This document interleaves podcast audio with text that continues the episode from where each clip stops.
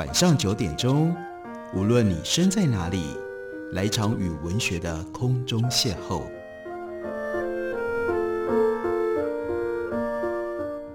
杨照谈书，邀您一同遨游文学世界，认识古今中外的经典之作。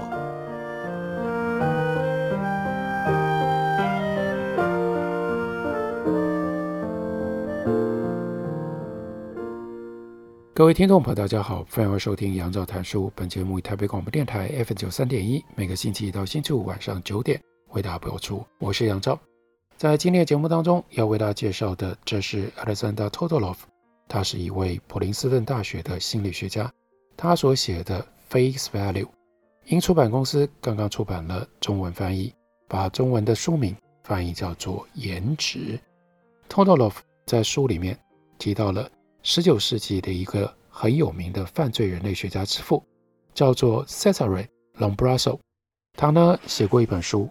叫做犯罪人，在书中他就主张，罪犯跟其他的人类有本质上的差异，因为那个时候演化理论正流行，所以 Lombroso 认为这些罪犯呢，他们是演化底下堕落而产生异常的动物，比起人类，他们更接近低等的灵长类，他们跟一般人的差异，所以会透过几种异常的身体的特征表现出来，包括。他们的面貌，典型的罪犯，依照隆布尔索的描述，他生的招风耳，头发浓密，胡须稀疏，鼻窦明显，下巴突出，髋骨很宽。而且呢，特定犯行的罪犯也各有特征。杀人惯犯，他的视线冰冷，没有生气，双眼不时会出现血丝跟眼翳，态办是鹰钩鼻，而且鼻子很大。强暴犯呢？则通常有招风耳，而且眼睛几乎都会咕噜溜溜的转，五官细致，有很厚的嘴唇跟眼皮。隆布拉索的理论在当时有很大很大的影响力，他的书在法官、律师、政府官员、科学家他们所参与的各种不同的国际会议上受到讨论。朗布拉索的名字呢，还出现在托尔斯泰他的最后一部经典杰作小说《复活》。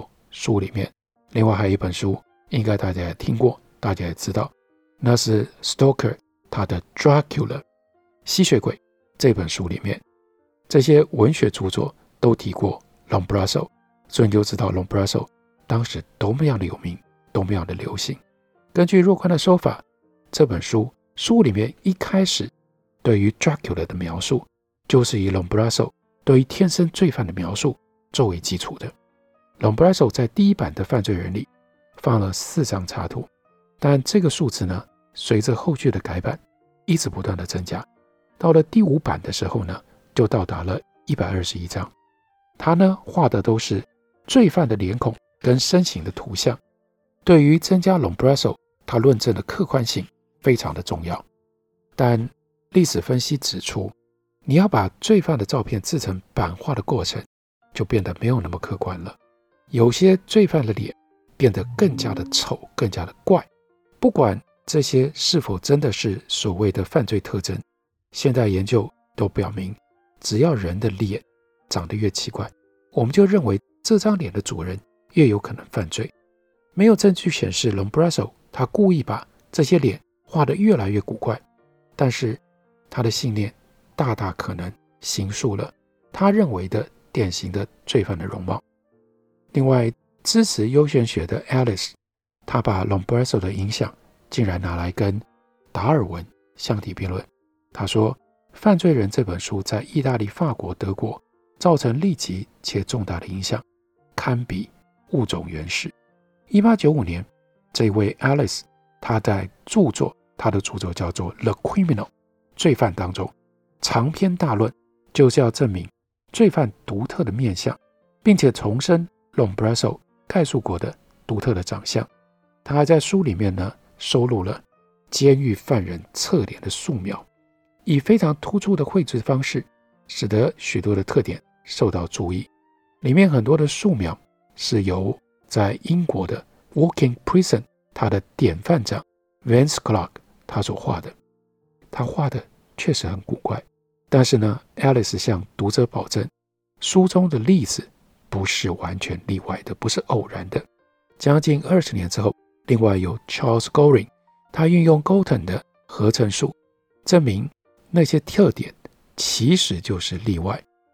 Vance Clark 和 Alice 他们所认定的典型罪犯的外貌根本就不是典型，那些素描就跟 Lombroso 的插图一样。反映出他们两个人的偏见，而不是罪犯容貌的真实的状态。第一部针对囚犯进行的统计研究是 Goring 的《The English Convict》。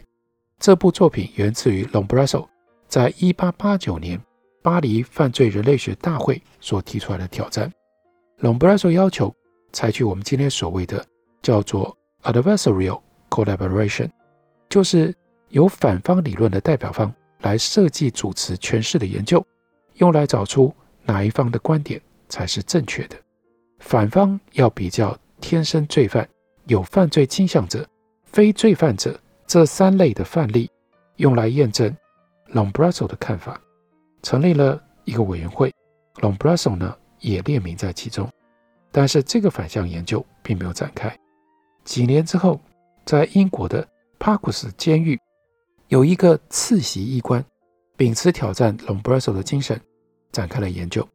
Charles Goring 则是在一九零三年接任了帕库斯监狱医官，并且继续这场研究。这总共动用了超过四千名囚犯的庞大的资料，需要新的统计方法来处理。Goring 呢，因此呢，就在伦敦大学学院创立了统计实验室，在统计实验室主任 Carl Pearson，他是二十世纪伟大的统计学家，也是 Galton 的学生，指导之下来进行研究。Goring 的结论斩钉截铁，那就是关于 Lombroso 以及他的追随者所描述的犯罪体征类型，未有证据出现。Goring 的书开头就是两张合成的脸。第一张呢，是将 Alice 书中的侧脸像加以合成，他把每一张侧脸鼻子底端到耳朵中央的距离都先调到一样。另外呢，他再从 Parkhurst 监狱囚犯的档案照片当中随机抽取出侧脸照片当做样本，他用描图方式描出照片上的侧脸的轮廓，过程当中这些轮廓的线都用相同的方式校准。来自 Alice 书中素描和来自照片的两种侧脸，都成功的用碳十的复写纸复描下来。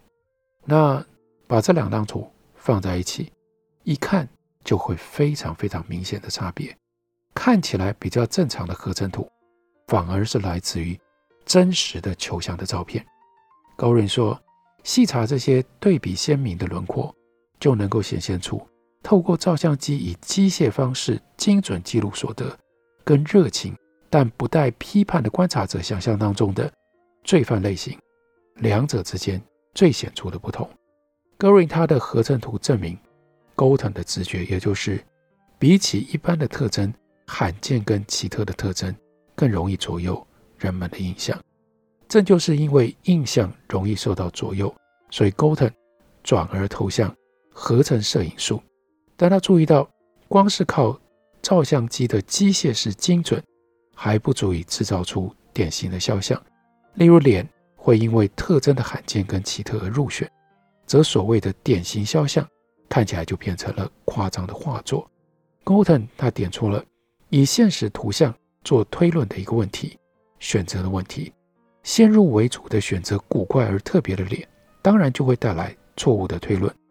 就像是你要在民主党的铁票选区去找人做民意测验，就拿来当做是全国政治倾向的参考。要解决这个选择性的问题，我们要挑对脸，从我们试图找出的人类类型当中，挑出真正具有代表性的脸。但是选择的问题更棘手，同一个人的不同的图像也可以带来不同的印象。刚刚讲的这段历史的回顾。它的内容出自于《颜值》这本书的第八章。第八章原来的标题就叫做 “Misleading images，我们的中文把它翻译成为刚刚好，跟我们平常所说的有图有真相相反，有图没真相。这就是在提醒我们，第一，印象非常的重要，然而印象很容易被扭曲。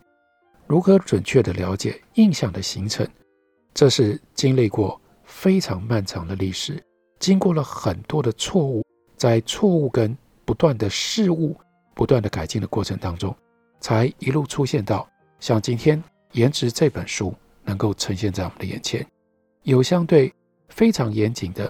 在普林斯顿拥有实验室、拥有研究生，像 Alexander Todorov 这样的心理学家，透过非常严格的实证的实验，一层又一层的剥开，最后希望在这个书里面表征出来，指引我们去了解我们如何看别人的脸，我们如何透过别人的脸形成第一印象，又如何因为这种印象而决定。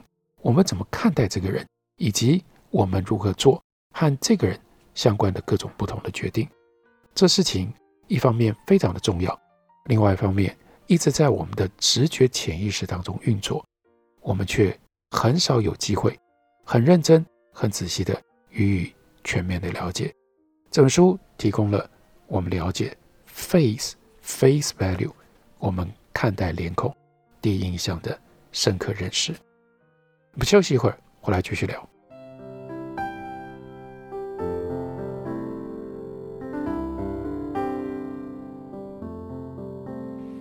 见台北的身影，拥有颗热情的心，有爱与梦想的电台，台北广播 FM 九三点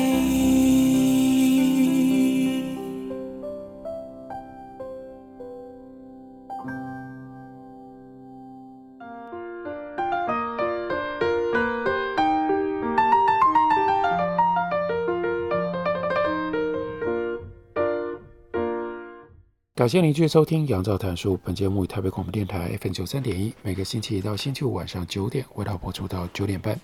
今天为大家介绍的这本书是 Alexander Todorov 他所写的《Face Value》，英出版刚刚出版了中文翻译本，翻译成为《颜值》。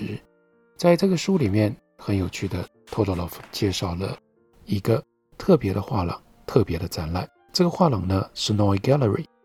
在纽约曼哈顿的八十六街和第五大道口，画廊的招牌是用德文写成的。那么，所以在这里是专门展出二十世纪德国跟奥地利的艺术。所以，如果你喜欢 Egon Schiele，或者是你喜欢 k o k o s h k a 还是 Gustav Klim，那你一定要去拜访这个 Neue Gallery。不过呢，在二零一零年九月，这间画廊开幕的时候，展出的。是 Franz Xaver Messerschmidt 他的雕塑作品，这是什么样的作品呢？这不是二十世纪的作品，这批作品创作于一七七一年到一七八三年之间，比德国表现主义早了不止一百年。不过 Messerschmidt 他的头像雕塑系列角色头像却出奇的让人感觉到非常的现代。Messerschmidt 他十岁的时候。展开了他的雕塑学徒的生涯，后来获准进入中欧艺术研究的权威机构，那就是维也纳美术学院。接着又得到了院长的赏识跟支持，他在维也纳展开了成功的职业生涯，经常得到皇室的委托，为皇室制作胸像。一七六九年，他成为维也纳美术学院的院士。没有几年之后，他的人生突然急转直下。因为 Messerschmidt 他精神崩溃，被迫离开学院的职位。由于没有新的委任案，经济上无法支持生活所需，他只好被迫离开了维也纳。在他生命的最后十二年，他离群索居，同时创作了这一批今天最知名的作品。那是一系列表情扭曲的惊人的凶像。现存的文献里只有一份提到 Messerschmidt 他如何创作这些头像？根据这份文献，他捏痛自己，让自己的脸扭曲，然后呢，从镜子里观察，再在头像上重现自己的表情。对他身处的时代来说，这个总数多达五十多个头像，非常的不寻常，因为从来没有人制作过，也没有人看过这么有张力的头像，而且在他活着的时候，从来没有展示过这些作品，一直到他去世十三年之后，其中四十九座才在，而且很奇怪的地方，在维也纳总医院当中展出。Messerschmitt 他没有替这些头像命名，也从来没有讨论过他创作的意图，但是有一个不知名的作者，就替在维也纳总医院的展览写了一本小册子，然后呢，把这一批雕塑。称之为叫做 character hats，角色头像，而且呢，替每个头像命名。这些头像被人当作是某一种怪诞的娱乐的展示，一直到十九世纪末，引发艺术家跟收藏家的共鸣，开始收购这群头像。尽管 Messerschmitt 没有替他的雕像命名，但是在他去世之后，加上的那些名字实在挥之不去。例如说，编号第三十号的头像被加了一个非常奇怪的名字，叫做“苦于便秘”。但你看到这颗头像的时候，你不会想到这个名称。这些命名呢，意在于搞笑。所以，例如说，一个叫做“愤怒想报复的吉普赛人”，一个呢“阴险狡诈的人”，还有呢“这是终极的傻瓜”，这是用来吸引观众的。但这些名字本身。有恼人的效果，因为一旦你看了这一颗苦于便秘的脑袋，就很难用其他方式来看待它了。所以，二十世纪的艺术家，美国艺术家 Andy Warhol 就说：“你给东西贴标签的那一刻，你就不在原地了。”我的意思是，你再也回不去看到没有标签时候的这个物件了。在每一篇谈脸的研究文章上，一开篇都会读到。关于脸是如此惊人而且丰富的社交资讯的来源，从性别、年龄的外显的资讯，到注意力焦点和情绪状态等没有那么外显的资讯，通通都在我们的脸上。但是脸这种资讯的来源，其实比我们意识到的要模糊很多。所以我们要从科学的角度，更认真的去探索两种我们自认精通的技巧。一个呢，是如何识别情绪跟表情，另外一个呢，是如何认脸。我们的日常经验提供了太多的例证，让我们自认对两件事情都能够轻松胜任。可是呢，在实证上来说，不见得是如此啊。例如说，情绪表情是我们情绪状态的明确的信号，脸部表情是各种程度的强烈情感不经意间吐露的讯号语言，而且在世界各地皆然，这是 Lichtenberg 他所说的。达尔文也主张情绪表情放诸四海皆准。许多现代心理学家追随着达尔文的脚步，相信共通的情绪表现数量有限，可以轻易地一一辨识。但是这种观点不只是一再的遭到其他的心理学家质疑，而且是情绪研究者之间反复热烈讨论的主题。这种论辩对于观念史来说不是新鲜的事情。Le Brun 在17世纪谈情绪表现的讲座，是最早系统性描绘基本情绪分类以及相应脸部运动的尝试。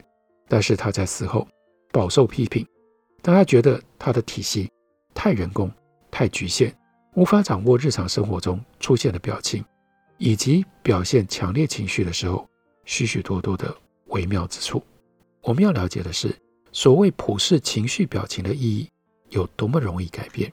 想象一下以下的情境：有一个女生，她想要招待姐姐到城里最贵、最高档的餐厅去吃饭。她几个月前就订了位，等到她跟姐姐抵达餐厅的时候，餐厅却告诉她说要等四十五分钟才有位置。这个时候，另外一群人到了餐厅，随即就入座。一位地方上的名人抵达了之后，马上就有位置。店员却告诉这个女生说：“现在已经客满，可能还要再等一个小时。”那想象在这个情境上，这个人的表情。你看到这个表情，因为你已经经过了这样的描述，你看到这样的表情，你都会觉得是愤怒。可是用来代表这个情境的这个表情，其实它有的时候显现的或许是恐惧。就算不对我们说故事，也能够改变我们看待情绪表达的方式。同一种情绪的脸孔，只要把它放在不同的身体上，就能够传递很不一样的情绪。你把一张一般认为表达恶心情绪的脸，移花接木到一个挥拳打算要揍人的身体，我们就会在那个脸上，好像看到了愤怒的情绪。就算请大家忽略身体，只从脸孔判断也没有用。情境提示会引导我们对脸孔的诠释。我们就是没有办法忽略情绪的提示。伟大的艺术家都知道，想要了解情绪的意义，少不了身体姿态跟情境的提示。达尔文主张，画家在画画的时候有两件非常重要的事情：人以及这个人心中的意图。人这比较容易画，人心中的意图比较难，因为呢，要画人心中的意图。必须要透过姿态，还有四肢的动态来表现。如果要描绘正在经历情绪的人，可不能只管他们脸部的表情。你要呈现一个生气的角色，抓着某一个人头发，把那个人的头从地上提起来，用一边的膝盖抵着那个人的肋骨，右背高举的拳头，或者是给绝望的人一把刀，让他用双手扯裂自己的衣服，其中一只手。要用来撕裂自己的伤口，这些描绘能够确保看画的人了解画作所要传达的意义。人物的动作跟姿态理应要展现动作的主人真实的心理状态。如此一来，这些动作就不会被错读了。就算不摆任何的姿势，光是靠体型，同样能够改变我们的印象。有一位漫画家做过美术实验。他把完全一样的三张脸放在三个不一样的体型上面，一个最瘦，一个中等，一个是个胖子。然后呢，很奇怪，无论是哪一种手势或姿势，个别表情的本质会随着你那个胸部是薄的还是厚那个不同而感觉不一样了。例如说，胸部最薄的脸上就好像没有了决心。无论是在道德上，或者是知识上，而胸部中等的人，他的脸看起来特别有力量跟悟性。等到他的胸部又变得更胖了，那个第三张脸就失去了敏锐跟准确的领悟力。光是改变脸的下半部或上半部，都能够创造出新的印象。改变同一张脸底下的身体，也能够创造新的印象。这不只关乎脸，而是关乎整个人。我们能迅速地整合来自一个人全身上下相关的资料，脸、身体、知识、衣着、随身物品、环境背景，来创造出对这个人连贯的印象。我们的印象形成的这么快，但我们的印象如此的复杂。你真的了解你的第一印象是怎么形成的呢？为什么在你的意识里有这么多刻板印象呢？那就请大家来读一下 Alexander Todorov 这位心理学家为我们写的这一本《Face Value》颜值，感谢你的收听，明天同一时间我们再会。